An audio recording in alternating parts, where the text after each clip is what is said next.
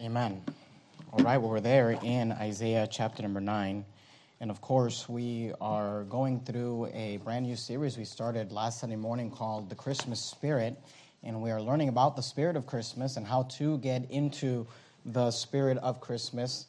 And we started last week with this idea that as you think about Christmas and about the spirit of Christmas, you realize that there are some recurring themes when you think about uh, Christmas or the attitude of Christmas. And of course, oftentimes when you're looking at Christmas decorations or putting up Christmas decorations, a lot of these themes are displayed in those decorations. Things like joy, peace, hope, goodwill. These are words that come up a lot regarding Christmas and the spirit of Christmas. And what we are doing is we are studying from the Bible these different attitudes regarding Christmas. Of course, we're in the Christmas season and we're learning about how to get into the Christmas spirit. You're there in Isaiah chapter number 9, and in verses number 6 and 7, you find a passage of scripture that's often referred to during the Christmas season because of the fact that it is a prophetic reference to the birth of the Lord Jesus Christ.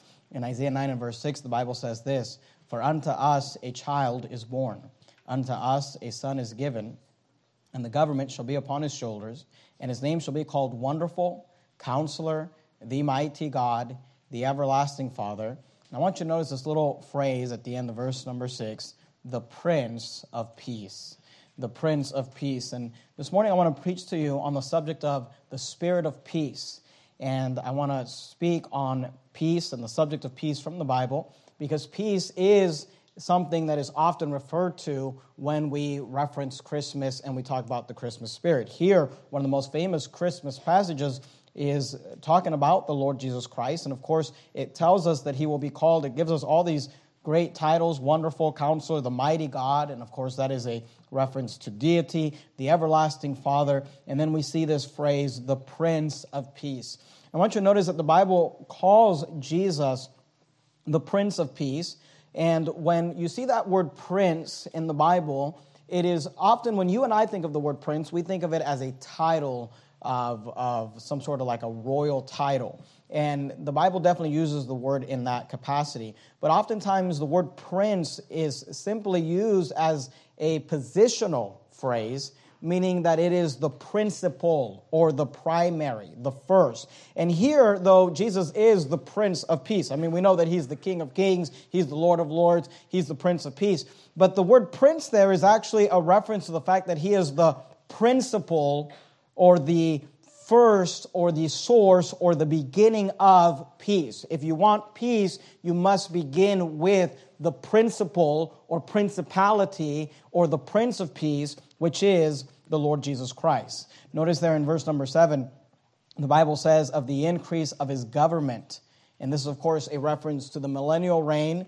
And the, the not only in, in verse 6, we have the first coming of Christ, the first advent. In verse 7, there's a reference to the second coming or the second advent of the increase of his government. Notice the words, and peace there shall be no end upon the throne of David and upon his kingdom to order it and to establish it with judgment and with justice from henceforth, even forever. The zeal of the Lord of hosts will perform this. And I want you to understand that when it comes to peace, there is a connection between the Lord Jesus Christ and peace. He is the Prince of Peace, which is why peace is a theme for the Christmas story because it is connected to Christ and to the birth of Christ. Now, you're there in Isaiah 9. I'd like you to go with me to the New Testament book of Luke, Luke chapter 2, if you would. In the New Testament, you have Matthew, then Mark, then Luke, Luke chapter number 2. And look down at verse number 10.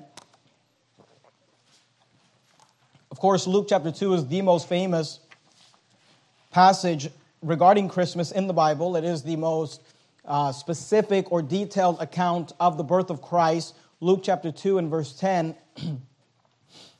Matthew, Mark, Luke, Luke 2 10, the Bible says, And the angel said unto them, Fear not, for behold, I bring you good tidings of great joy, which shall be to all people. Remember, we talked about joy last Sunday. Verse 11, notice what he says. Notice how much this sounds like Isaiah 9 6. For unto you is born this day.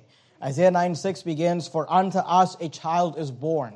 Here the angel says, uh, to the shepherds, For unto you. The prophet said, Unto us a child is born, because the prophet is speaking as part of the people unto whom Jesus is coming to. For unto us a child is born. The angel is speaking to human beings and saying, For unto you is born this day in the city of David a Savior, which is Christ the Lord. And this shall be a sign unto you. You shall find the babe wrapped in swaddling clothes, lying in a manger. And suddenly there was with the angel a multitude of heavenly hosts praising God and saying, Glory to God in the highest. Notice the words, and on earth peace, goodwill toward men. Notice the emphasis on peace.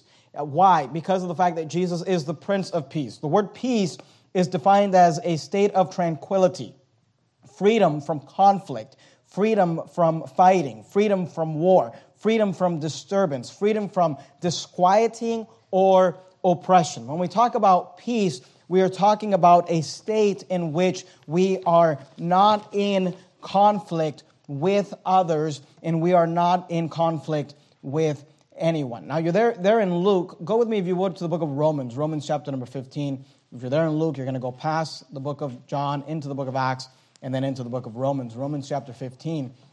And when it comes to peace, there are different things that you need to understand regarding the biblical teaching on peace. And this morning is going to be really a Bible study on the subject of peace and the theology of peace, what the Bible teaches about peace. And there are different headings in which you need to understand peace. And I'd like to give you three thoughts or three points this morning three different headings regarding the subject of peace. And if you can write these down, I think that would be beneficial. On the back of your course of the week, there's a place for you to write some things down. And let's begin this morning with talking about the accepting of peace. The accepting of peace. Before, because in order to have peace, you first must accept peace, is what the Bible says. Now, when it comes to, and we've already talked about this a little bit, when it comes to peace, you must understand that there is no peace aside from the God of peace. You're there in Romans chapter 15. Romans chapter 15, look at verse 33. Notice the Bible says, Now the God of peace be with you all. Amen. The reason that there is no peace in this world, and isn't our world just absorbed with this idea of peace? I mean, when it comes to political leaders, what is the number one thing that they're always talking about? Peace peace in the Middle East. But let me tell you something there will never be peace aside from God and aside from the Lord Jesus Christ. And by the way, when you can get the entire world together, all working together to get peace, and they can't have peace, it's because of the fact that they're missing the source of peace, which is God. The Bible says that He is the God of peace. Now, the God of peace be with you all. Amen. You're there in Romans 15. Go to Romans chapter 16. Just flip over one chapter, Romans 16, look at verse 20. Notice again, and we could look at a lot of passages like this. I'm not going to take the time to do that. I'm just going to show you a couple here. Romans 16, verse 20. Notice the phrase again, and the God of peace, and the God of peace shall bruise Satan under your feet shortly. The grace of our Lord Jesus Christ be with you. Amen. So I want you to notice that there is no peace aside from the God of peace. Peace comes from God. He is the source of peace. Jesus is God. He is the Prince of Peace. The, uh, the Bible says there in Isaiah 9 6, the mighty God, the everlasting Father, the Prince of Peace. Now you're there in Romans 16. Flip over to Romans chapter 10. Romans 10. When it comes to this idea of accepting peace, we need to begin with the realization that God is a source of peace. There is no peace aside from the God of peace. But let me also say this there is no real peace aside from the gospel of peace. The Bible refers to the gospel as the gospel of peace. Are you there in Romans 10? Look at verse 15. Romans 10 15. And how shall they preach except they be sent? As it is written, How beautiful are the feet of them that preach. Notice the words, the gospel of peace. This is not the only place in which the gospel is referred to as the gospel of peace. There's many other places. I'm not going to take the time to go to them because I've got other stuff I want to cover. But I want you to notice that the reference is the gospel of peace and bringing glad tidings of good things. It's the God of peace and it is the gospel of peace. There is no peace aside from the God of peace. There is no peace aside from the gospel of peace. Go to Romans chapter number 5. Romans 5. We're going to look at a lot of passages here in Romans. Romans talks a lot about this idea of peace, especially the idea of us accepting peace. You say, why? Well, because of the fact that in Romans 5 and verse 10, the Bible says this. I want you to notice the words. Romans 5:10. For if, notice these words, when we were enemies. Now, the word enemy is a word opposite of the word peace. If you have enemies, you don't have peace. The whole point of having peace is that you don't have any enemies, is that you don't have any conflict, is that there is no battles, there's no war, there's no, there's no fighting going on. Here the Bible says, For if when we were enemies, see, what you need to understand is that before salvation, and I'm hoping you're saved this morning, before salvation, and for anyone out there who's not saved, before salvation, they were the enemies of God. They were at odds with God. The Bible says that the world is the enemy and is in enmity with God. The Bible says here, for if we, for if when we were enemies, notice what the Bible says, we were reconciled to God by the death of his son, much more being reconciled, we shall be saved by his life. Go to Romans 5 and verse 8. You're there in verse 10. Just look up a couple of verses. Verse 8, very famous verse in the Bible, Romans 5 8. But God commendeth his love toward us in that while we were yet sinners, Christ died for us. You say, why is the gospel referred to as the gospel of peace? It's referred to as the gospel of peace because it is the gospel that makes peace between you and God, between me and God. Before salvation, we were at odds with God. We were enemies with God. But because of salvation, because of the fact that while we were yet sinners, Christ died for us, now we can have peace with God. Look at verse 1, same chapter, Romans 5, verse 1. Notice how the chapter begins. Romans chapter 5, verse 1. Therefore, notice what he says, therefore, being justified by faith, that's the gospel. That's the death, burial, and resurrection of Jesus Christ. Faith in Jesus Christ. Therefore, being justified by faith, notice the words, we have peace with God through our Lord Jesus Christ. When you begin to talk about the subject of peace, you must begin with this idea of accepting peace. You cannot have peace without God, and you cannot have peace without the gospel of God, the gospel of peace. And you have to know this morning, and I hope you know this morning, that you have peace with God. That you're not the enemy of God, that you're not at odds with God, that you have accepted the gospel, you've believed, you're justified by faith, and as a result, we have peace with God through our Lord Jesus Christ. So, do you see why the world has no peace? You've got a bunch of unsaved people who are enemies, literally enemies, with the source of peace, God Himself. So, we have to begin, and I know it's simple and I don't want to dwell on it too much, we have to begin with the gospel. Say, I want peace. Well, then get saved. I want peace, and believe on the Lord Jesus Christ, accept the gift of the Prince of Peace because there is no peace aside from the God of peace, and there is no peace aside from the gospel of peace. And you have to be able to say this that you have peace with God, that you're not the enemy of God, that you have been reconciled unto God. And by the way, that's why the Bible says that our job as soul winners, our job is to go out and be soul winners. It's called the ministry of reconciliation. Why? Because there is a world out there that is at odds with God, against God. And our job is to bring the gospel of peace and reconcile them unto God, that they might be able to say that they have peace with God. So we see this idea of the accepting of peace. But then I want you to notice, secondly, this morning, you're there in Romans, go with me to Second Corinthians if you would. You're going to go past First Corinthians and Second Corinthians. I've got three thoughts for you this morning, and I will spend the majority of my time on the second thought or the second point. The first point, I hope, is easy to understand. You must accept peace. You must accept the Prince of Peace. There is no peace aside from the God of peace. There is no peace aside from the gospel of peace. We must be reconciled unto God so that we might be able to say that we have peace with God. But I want you to notice, secondly, this morning, not only the accepting of peace, but I'd like you to notice the extending of peace. The Bible teaches that we should endeavor to keep peace. Are you there in 2 Corinthians chapter 13? You were in Romans, past 1 Corinthians into 2 Corinthians. 2 Corinthians chapter 13. I want you to notice these verses. Look at verse 11. Finally, brethren, farewell. Be perfect. I want you to notice what the Apostle Paul is saying here. Because this might seem like it's just a, a, a greeting or, or a farewell that he's giving here, and there's just fluff here, but please understand this there's nothing, there, nothing in the Bible is just fluff. Everything that's in the Bible is in there for a reason. And here, Paul, yes, he is giving a farewell. He says, Finally, brethren, farewell. He says, Be perfect and I've taught you this before, and we talk a lot about it because it comes up a lot in the Bible. The word perfect in your King James Bible does not mean what you and I think of. When we think of the word perfect, we think of something being flawless or being uh, without error. But that's not the word perfect. That's one definition of the word perfect. There's another definition for the word perfect, which is the one that's primarily used in our King James Bible and still used today in different uh, circumstances. And the word perfect means to be complete. When something is perfected, it is completed it has become whole. And here, Paul says, be perfect. He's looking at these Corinthian churches and he says, I want you to be whole. I want you to be complete. The idea when it comes to growth is that I want you to be mature.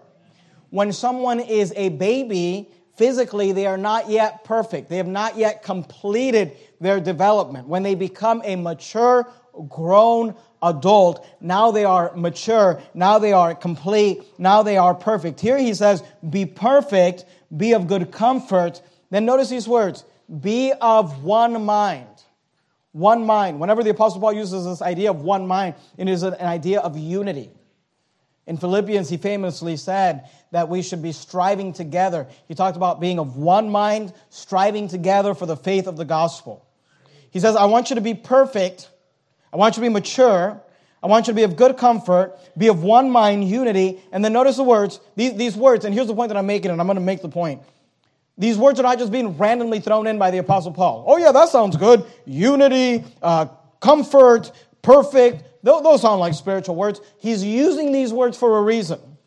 He says, Be perfect, be complete, be mature, be of good comfort, be of one mind, unity. Then he says this live in peace now, notice what he says live in peace, and the God of love and peace. And notice, we just saw it in Romans. He's the God of peace. He's the God of love. The Bible says that God is love, meaning He's the source of love. But He's also the God of peace, meaning He's the source of peace. The God of love and peace shall be with you. Notice that Paul is telling us here that we should endeavor to keep the peace. He says, Live in peace, and the God of peace shall be with you. Don't you think that the God of peace would want we, we as Christians to live in peace? Go to Ephesians. Keep your place, do me a favor, keep your place in Second Corinthians if you would. We're going to come back to, no, I'm sorry, not Second Corinthians. Go to Ephesians and keep your place in Ephesians. That's what I meant to say. Ephesians chapter 4. You're there in Second Corinthians. You're going to go past Galatians into the book of Ephesians and then keep your place. Put a ribbon or a bookmark or something there in Ephesians because we're going to leave it and we're going to come back to it. Ephesians chapter 4. Notice these words Ephesians chapter 4 and verse 3. Notice the word endeavoring. Endeavoring or endeavor, that word means to attempt, to try, to put in the effort, to do everything possible. He says, endeavoring, notice the words, to keep the unity. That's what he said in 2 Corinthians 13 11 when he says one mind. He's referring to unity. Endeavoring to keep the unity of the Spirit. Notice the words. They're not just thrown in here randomly, they're here for a reason.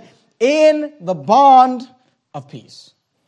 He says, I want you to endeavor to keep. You say, keep what? Keep unity. I want you to endeavor to keep what? Keep what? Peace. Notice peace should be something that bonds us together, the Bible says. Endeavoring to keep the unity of the Spirit in the bond of peace. Now, I want you to keep your place there in Ephesians, if you would, and go with me to the book of Matthew, the first book in the New Testament. Keep your place right there in Ephesians. We're going to come back to it and go to the very, very first book in the Bible, the book of Matthew. Here's the thing about peace there's so many verses in the Bible regarding peace, I can't even preach them all in one sermon. I, I, in preparation for this sermon, I went through and read every verse in the Bible that uses or has the word peace. Hundreds of verses, hundreds of times in the Bible is the word peace being used. And I couldn't even use them all. In fact, in this sermon, I had to just primarily force myself to focus primarily on the New Testament. There's a couple of uh, Old Testament verses we're, we're, looking at, but primarily on the New Testament because the Bible talks so much about this idea of peace. Now, I want you to go to Matthew 5.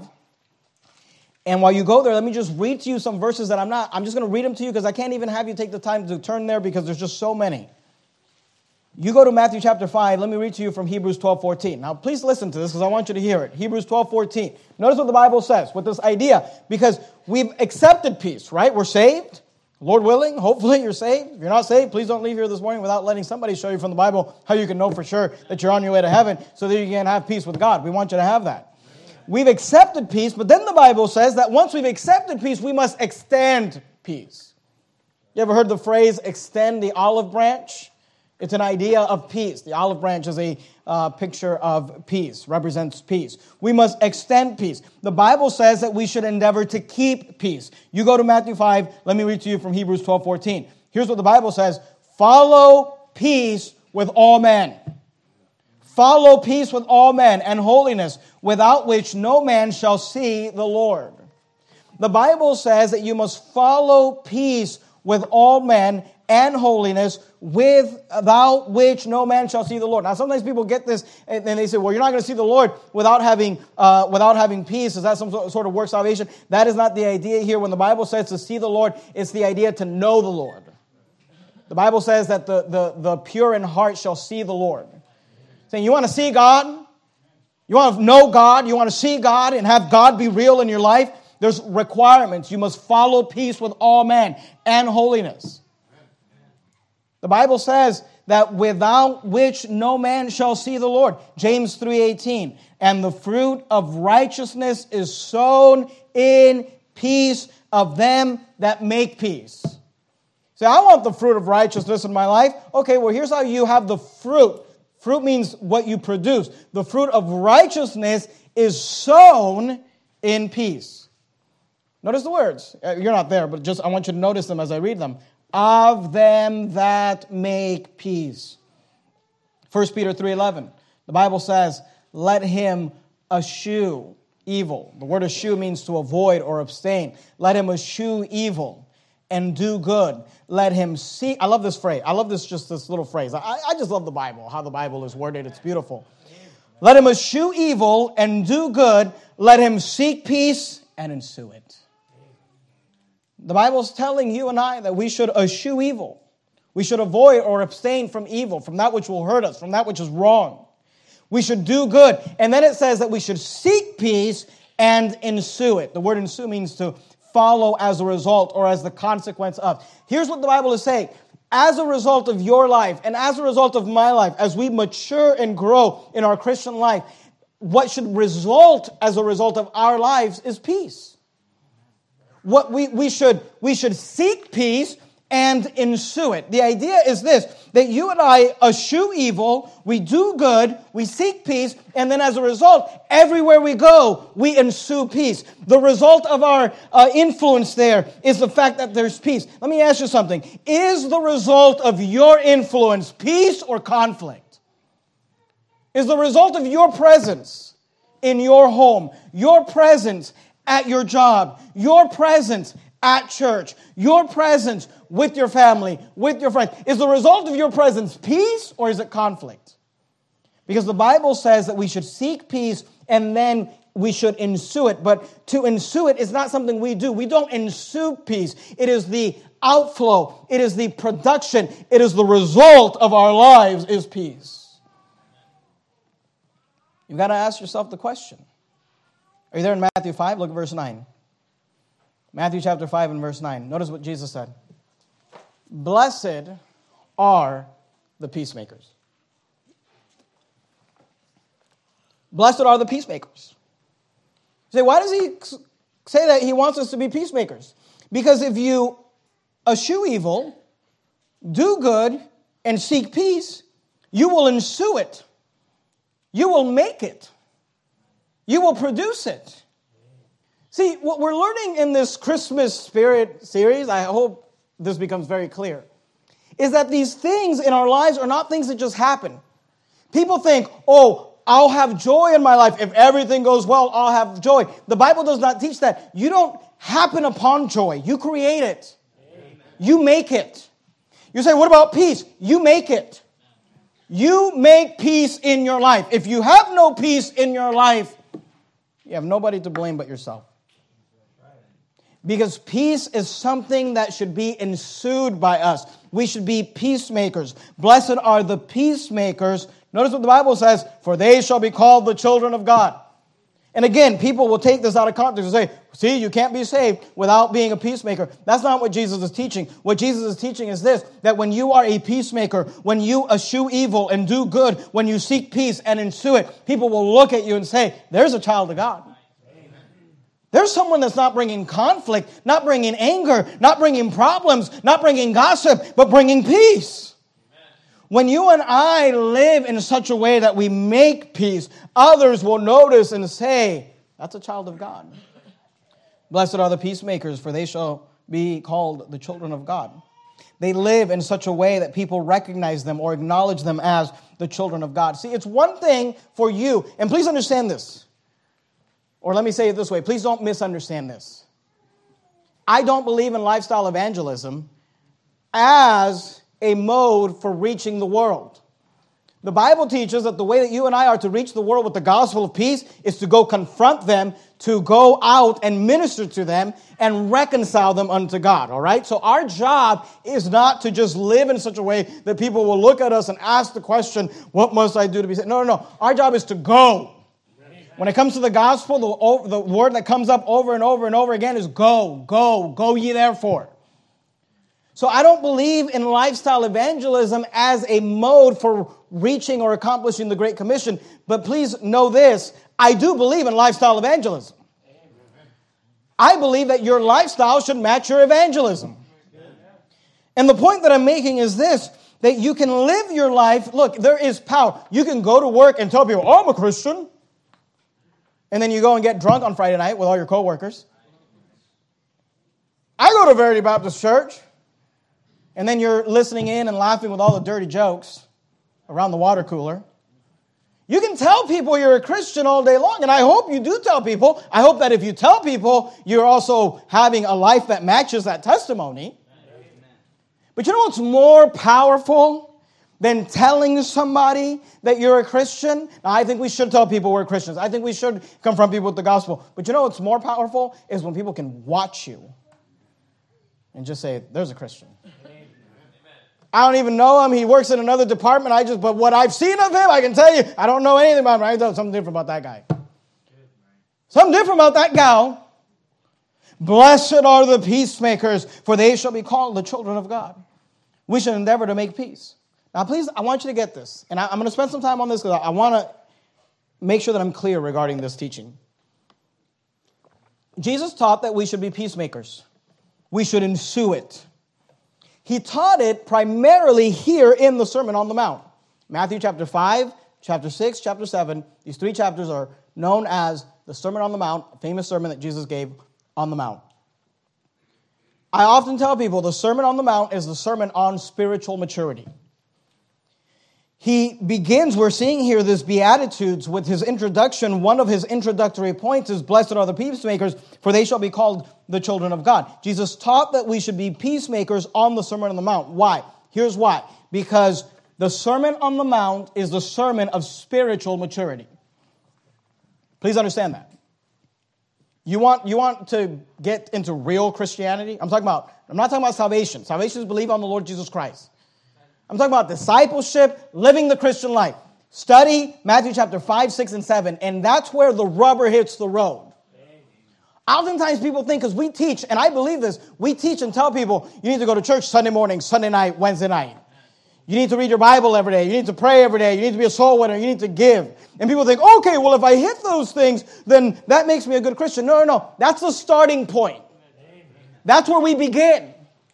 We need you in church Sunday morning, Sunday night, Wednesday night, soul winning, reading your Bible every day, praying every day, and, and giving just to get your heart to the place where we can actually begin to deal with real Christianity. Which is what you find in Matthew chapter 5, Matthew chapter 6, Matthew chapter 7. So if you've been patting yourself on the back because you show up to all three services and go soul winning, hey, I'm thankful for that as a pastor. But please realize, according to God, we're unprofitable servants. We have only done that which is required of us we have done our duty. Jesus taught that we should be peacemakers in the Sermon on the Mount, which is a sermon on spiritual maturity. Why? Go back to Ephesians. Here's why. Because the measure of Christian maturity, I should say one of the measures, but one that is emphasized a lot in the Bible. One of the measures of Christian maturity is how well do you get along with others?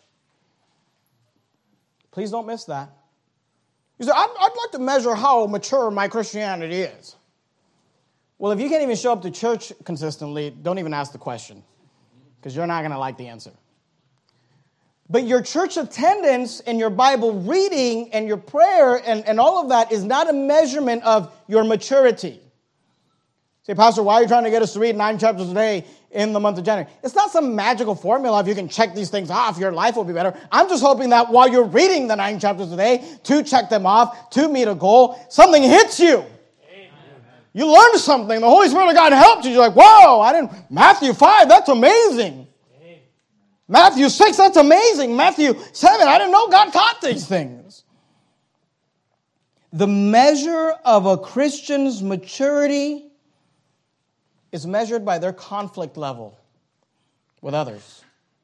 You there in Ephesians 4? Look at verse 11.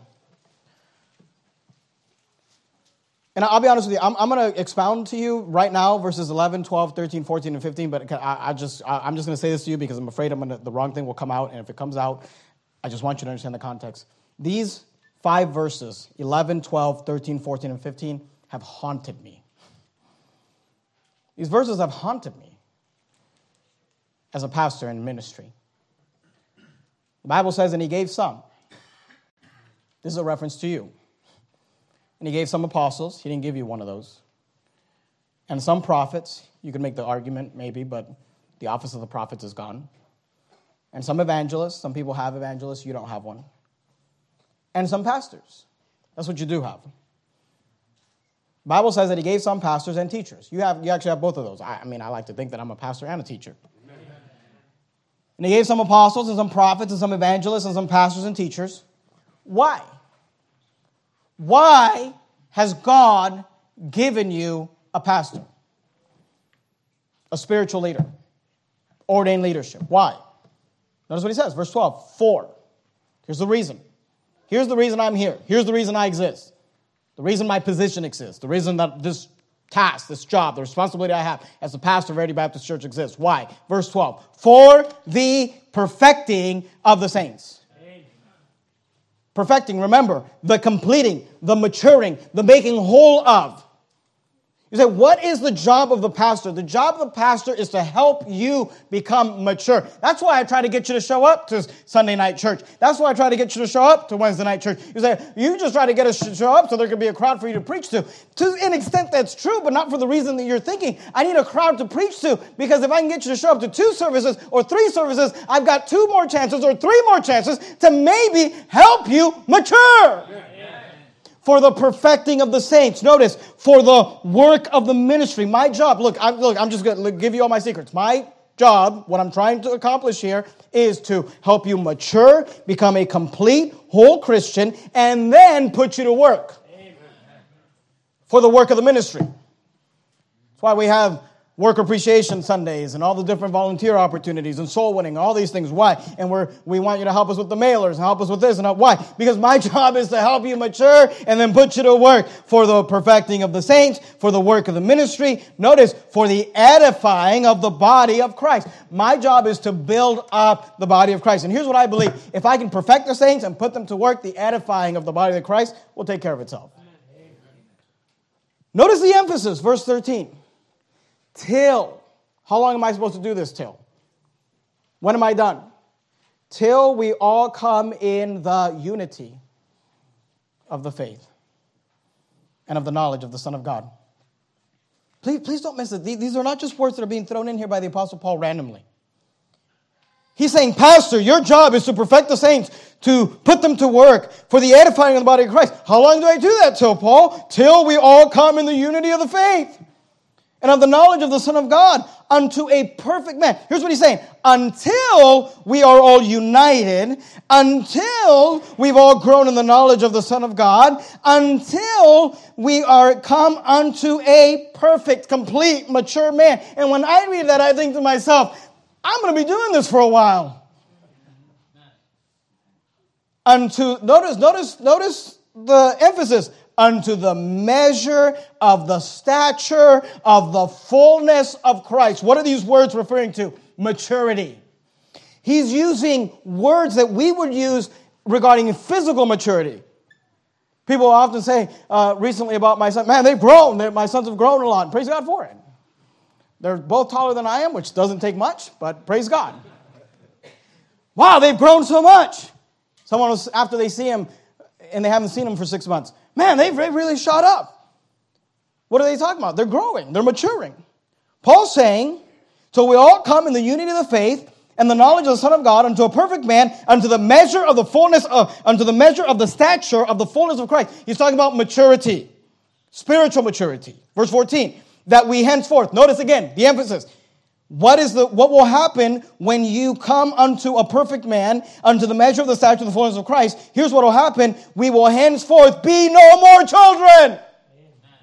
The emphasis, spiritual maturity tossed to and fro and carried about with every wind of doctrine by the sleight of men and the cunning craftiness whereby they lie in wait to deceive, but speaking the truth in love. Notice again, just the emphasis, notice it, may grow up in him in all things, which is the head even of Christ. Now here's what Paul says. Paul says that we need to have unity, and he says the only way to have unity is for you to grow spiritually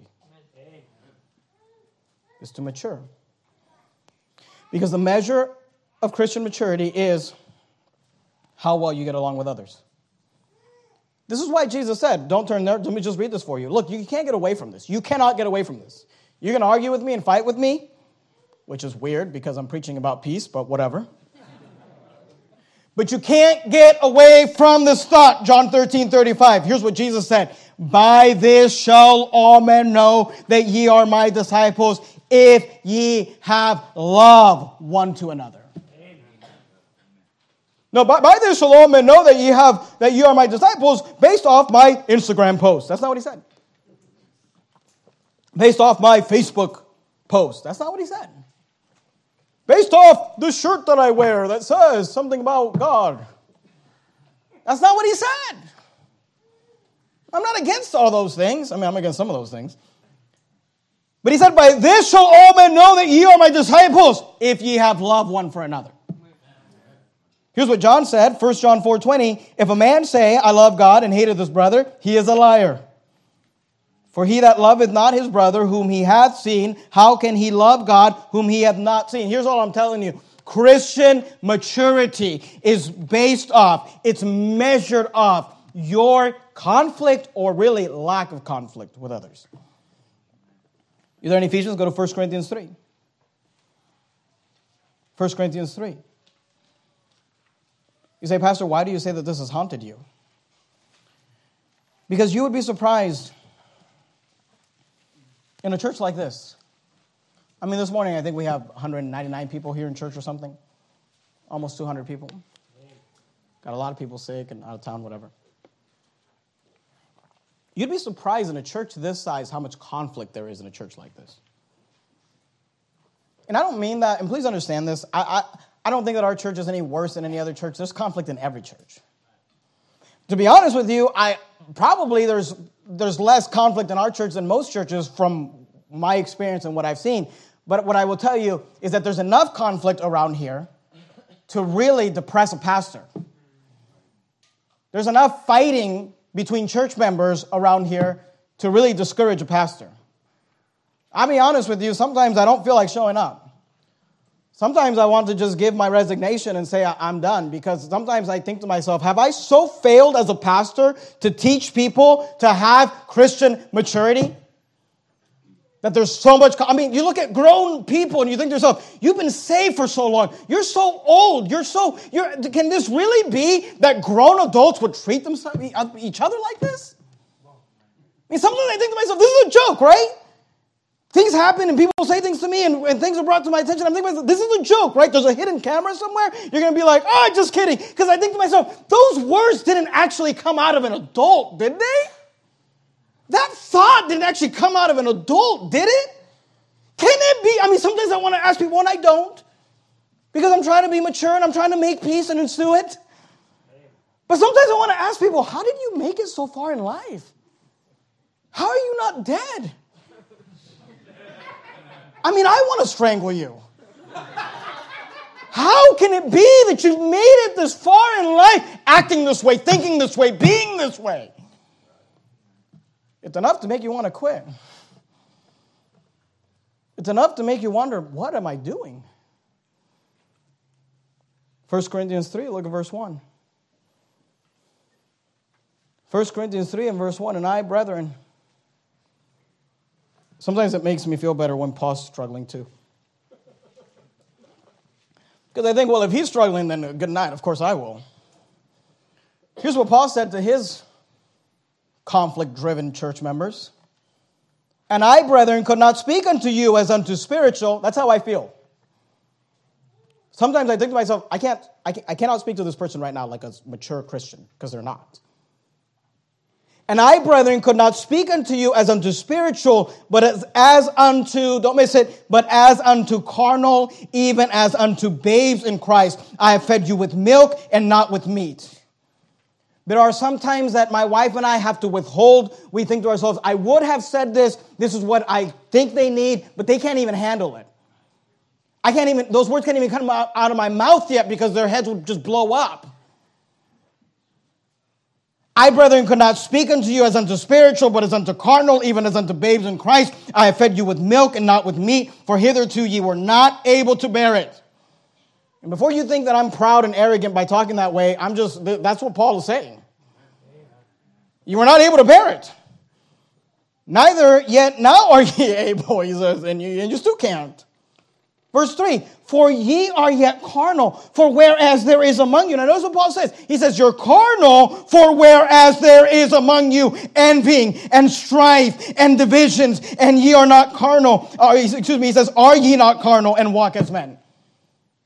Notice what Paul says. Define, you say, Am I a carnal Christian? Well, is there strife and divisions among you in your life? In your marriage, with your children, with your fellow church members, with your neighbors, with your are you just the type of person just constantly in conflict with somebody? In the Greek it says drama mama. I mean, are you a drama? I mean, some people I think to myself, they, they just like this. I mean, they must like this, right? This is the only comfort. Like something got messed up in their childhood. This is the only comfort. They're only in comfort when they're in conflict. There's something wrong with that. For ye are yet carnal. For whereas there is among you envying and strife, the word strife means fighting and divisions. That's one against the other. Are ye not carnal and walk as men? And you would be surprised. And I'll just be honest with you, I'm actually ashamed and embarrassed sometimes by how much fighting and contention you find in a ministry that has been given to me as a responsibility. And I wonder have I just failed to teach these things? Because he gave some pastors for the perfecting of the saints, for the edifying of the body of Christ, for the work of the ministry, till we all come in the unity of the faith and of the knowledge of the Son of God, unto a perfect man, unto the measure of the stature of the fullness of Christ. See, the reason that many Christians cannot make peace or be peacemakers is because most Christians are just not spiritually mature. They're just not ready to handle it.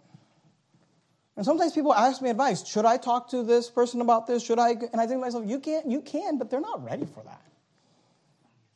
They're just not there. 1 Corinthians 1, look at verse 11. You know, the Bible says, only by pride cometh contention. If you are in conflict with somebody, listen to me very carefully. If you're fighting with someone, I don't care who it is your wife, your husband, your mom, your dad, your siblings, your pastor. If you're fighting with someone, whenever there's conflict, pride is involved. Now, I, I did not say that everyone involved is dealing with pride. I will say this 99.9% of the time, everyone involved is dealing with pride. You're not Job. Sorry to burst your bubble. but there's pride somewhere. Because if there was no pride, there'd be no contention. Only by pride cometh contention. 1 Corinthians 1.11, For it hath been declared unto me, here's Paul, For it hath been declared unto me of you, my brethren, by them which are of the house of Chloe, that there are contentions among you. Mean, that, that, I, could just, I could just quote that verse to you as, It hath been declared unto me. That there are contentions among you. Go to Romans 8. You're there in 1 Corinthians, flip back, Romans 8. Look, you don't have to like me, it's fine. You don't have to like what I'm saying. I still love you and I'm still going to ensue peace. But you can't argue this. Romans 8, verse 6 For to be carnally minded is death. Carnality brings death death to relationships, death to potential, death to ministries. For to be carnally minded is death, notice, but to be spiritually minded is life. Don't miss it life and peace. Go to Romans 12. Romans 12. Jesus taught on the subject of making peace in the Sermon on the Mount, which is a sermon on spiritual maturity. Because let's just be honest, the average Christian cannot have peace. Most Christians, many Christians, maybe I should say it that way, cannot have peace because they're just not spiritually mature. And, and, and that's not an excuse. That's not, I hope you don't, like, okay, well, great, thank you, Pastor. Uh, now I got the, I've got the verbiage. I can't do it because I'm carnal. That's not the point. The point is get spiritual. Amen.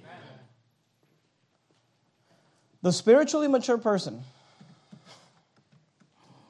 I'm going to say unfortunately, and I don't really mean that, but I just, I, I mean that for me and my wife is really what I mean that. The spiritually mature person Side note, unfortunately, when you're the pastor and you're the pastor's wife, will always be the one who reaches down to the less spiritual person. Romans 12, 16, don't miss it. Be of the same mind one towards another. I, I hope you're getting it. It's unity. Mind not high things.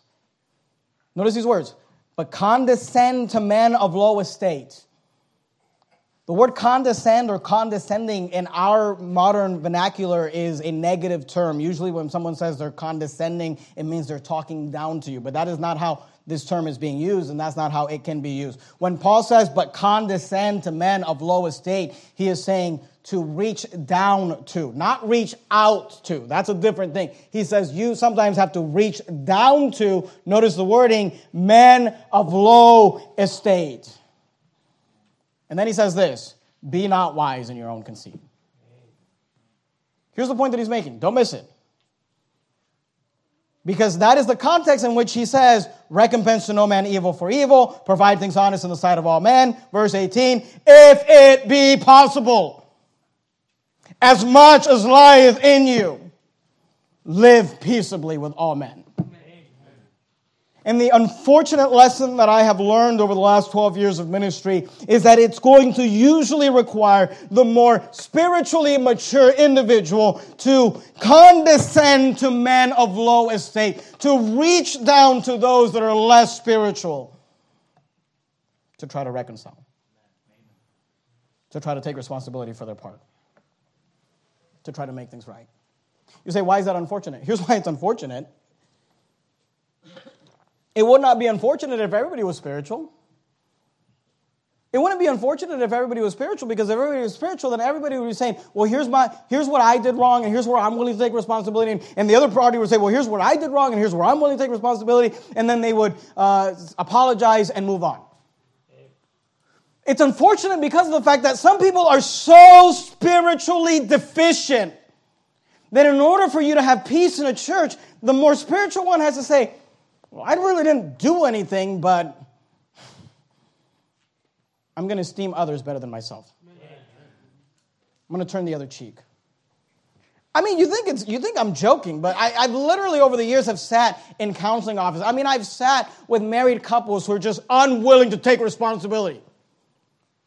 Just like, look, I'm not saying that you're 100% at fault. I'm not even saying you're 50% fault, but but no one is you're not you're not the Lord Jesus Christ. I mean, what are you willing to take responsibility? I mean, sometimes I'm telling people, look, let's say that 99% of your marriage problems are my fault.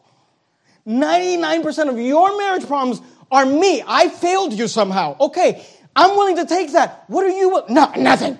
I've done nothing wrong. There's no way it's not my fault in any way, shape, or form. And I think to myself, can grown people really talk like this? Do adults really think this way? How have I so failed you as a pastor? To literally have people in a church that think to themselves, I must be the second coming of the Lord Jesus Christ because I'm unwilling to take responsibility for anything. It's enough to make you want to quit.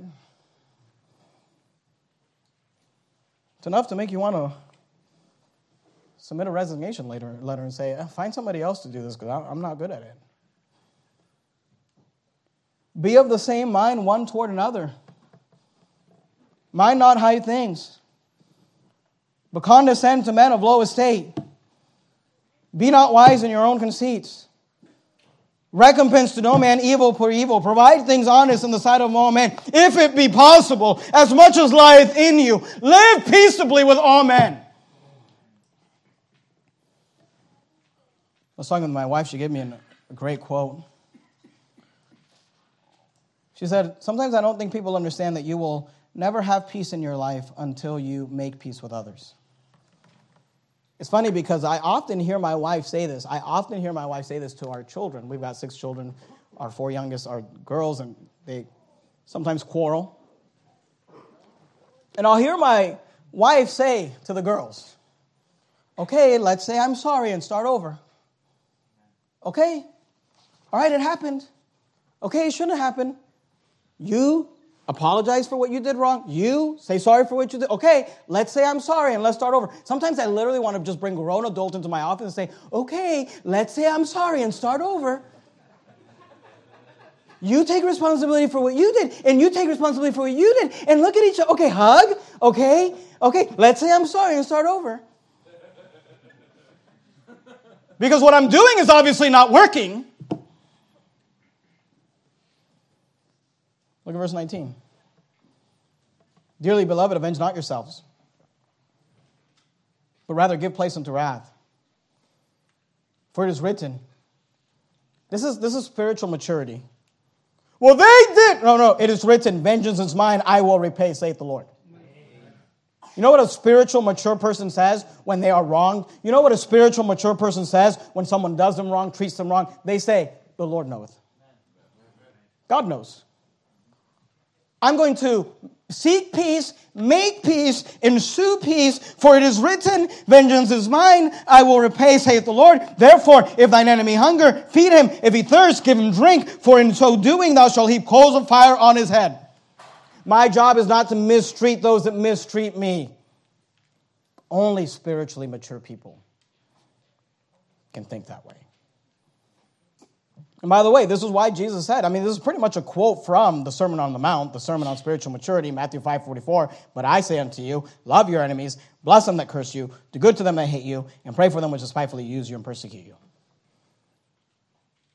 Romans 12 21, be not overcome of evil, but overcome evil with good. Romans 14 19, let us therefore follow after Romans 14, 19, just a couple pages over. Let us therefore follow after the things which make for peace, and the things wherewith one may edify one another. You say, How do we make peace? Here's how you make peace you take the step to reconcile. And you don't show up saying, Hey, you know when you did this? No, you say, Hey, I'm, I'm going I want to reconcile this, and there was wrong on both parts. Here's what I'm willing to take responsibility for. I'm sorry about that. And you're genuine. And you don't give these disclaimers and you, go, you don't give these little but this and but that. No, no, no. It's just here, I'm just, that's it. That's it. There's nothing else to add. There's no other words to put. It's just, here's what I did wrong and I'm sorry. And hopefully, hopefully the other person is mature enough to say, here's what I did wrong and I'm sorry. Let's start over. Maybe they had a mother that taught them that when they were little. Let us therefore follow after the things which make for peace and things wherewith one may edify one another. Go to Philippians, if you would. Philippians chapter 4. You're there in Romans. Go past 1st, 2nd Corinthians, Galatians, Ephesians, Philippians. Sometimes people tell me, Should I go apologize? And I'm like, No. Because your apologies are more offensive than what you did. The way you apologize, good night. Just leave, just leave it alone. You know, when we apologize, we should not make excuses, not minimize. Just say, here's what I did. Here's, I'm, I'm, and look, and that doesn't mean that you sometimes can't confront somebody and say, You offended me when you did X, Y, and Z, but you should be able to do that in a spirit of reconciliation. You offended me when you did X, Y, and Z. Here's my part. Here's the part I played. Here's what I did, could have done different. Here's what I did wrong, and I'm sorry. So, well, what if they don't say it back? Well, then hopefully you are mature enough to say, I will esteem. You don't think that happens? I mean, it's the most awkward thing in the world you go to somebody that you would honestly think like 90% of the problem was you, 10% of the problem was me. I'm to go ahead and initiate this thing. I'm sorry. And they just stare at you. It's like, whoa, you're crazy. I mean, they don't say anything. You don't think that happens? I preached a sermon years ago. Things your parents should have taught you to say. One of the things was, I'm sorry, because grown adults, they don't have the ability. It can't come out of their mouth. And I think to myself, how are you alive? That the words can't even come out of your mouth. I mean, you can't even lie. You can't make yourself say, I accept your apology. Let's start over. It's crazy. It's crazy. I don't know what to do about it.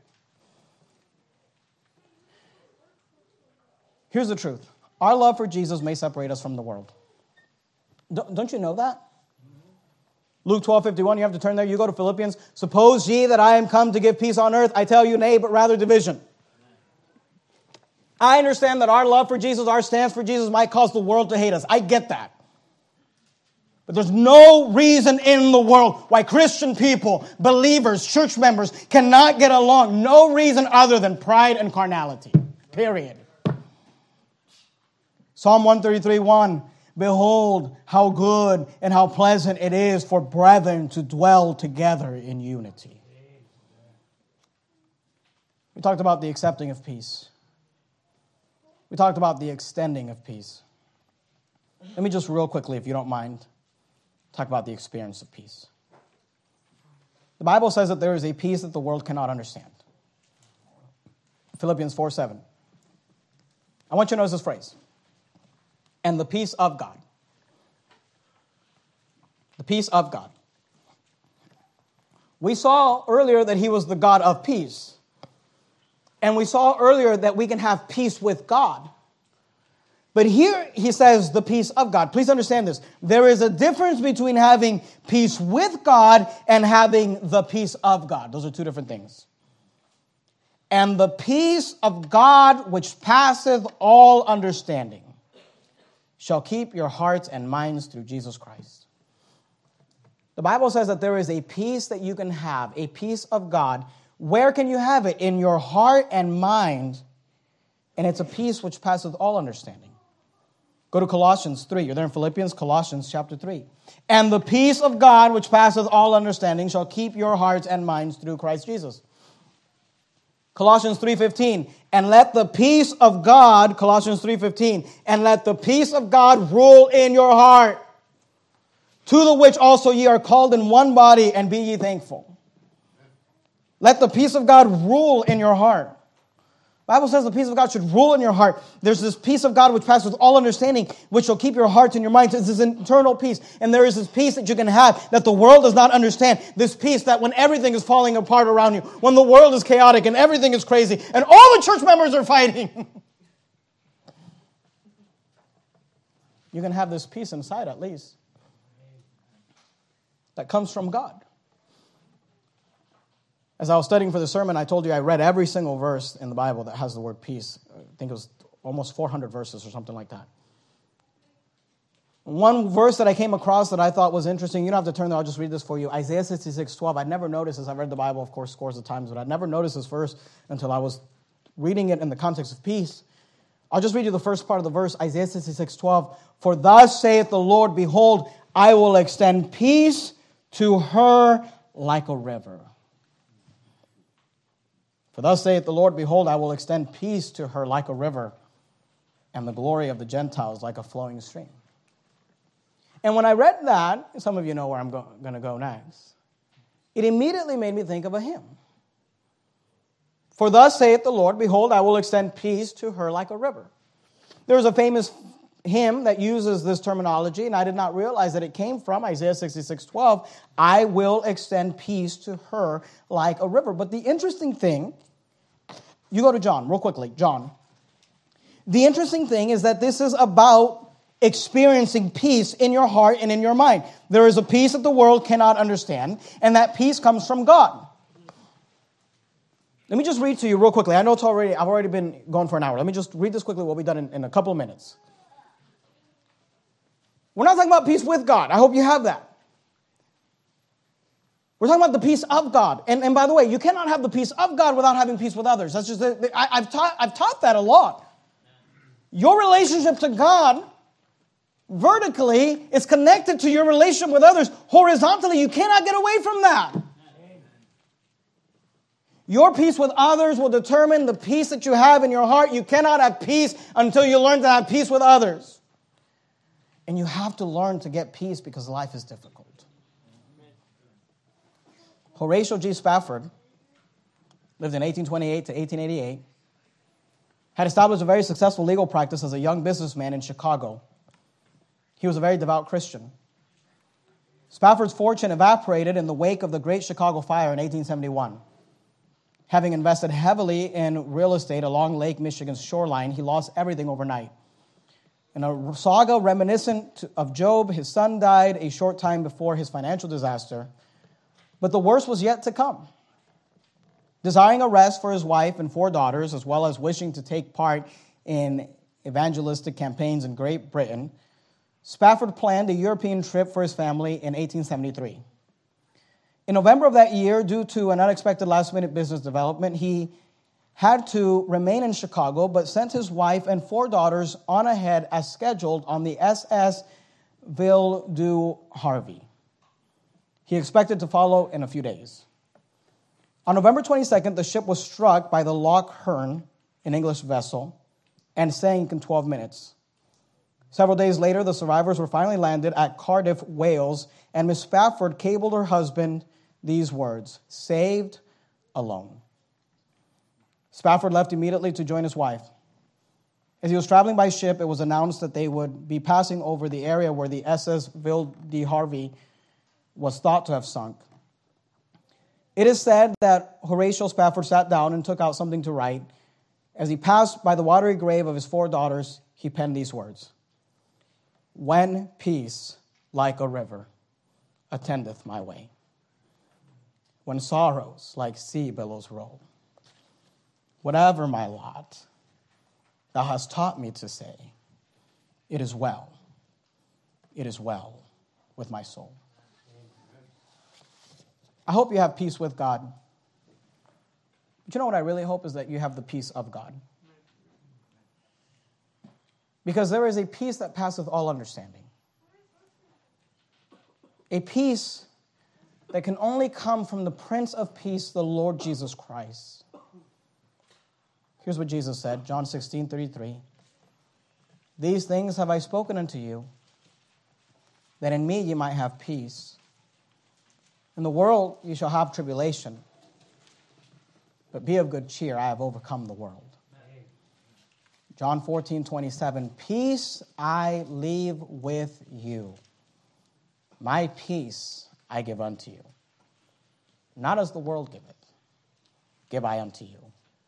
Let not your heart be troubled, neither let it be afraid. I hope you have peace with God. But I really hope you have the peace of God. And realize that you can never have peace if you don't learn to make peace with those around you. Let's bow our heads and have a word of prayer. Heavenly Father,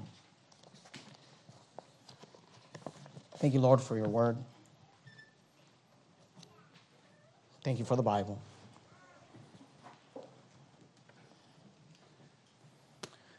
Lord, I, I know it's not my job to make people, force people to grow spiritually. I know that.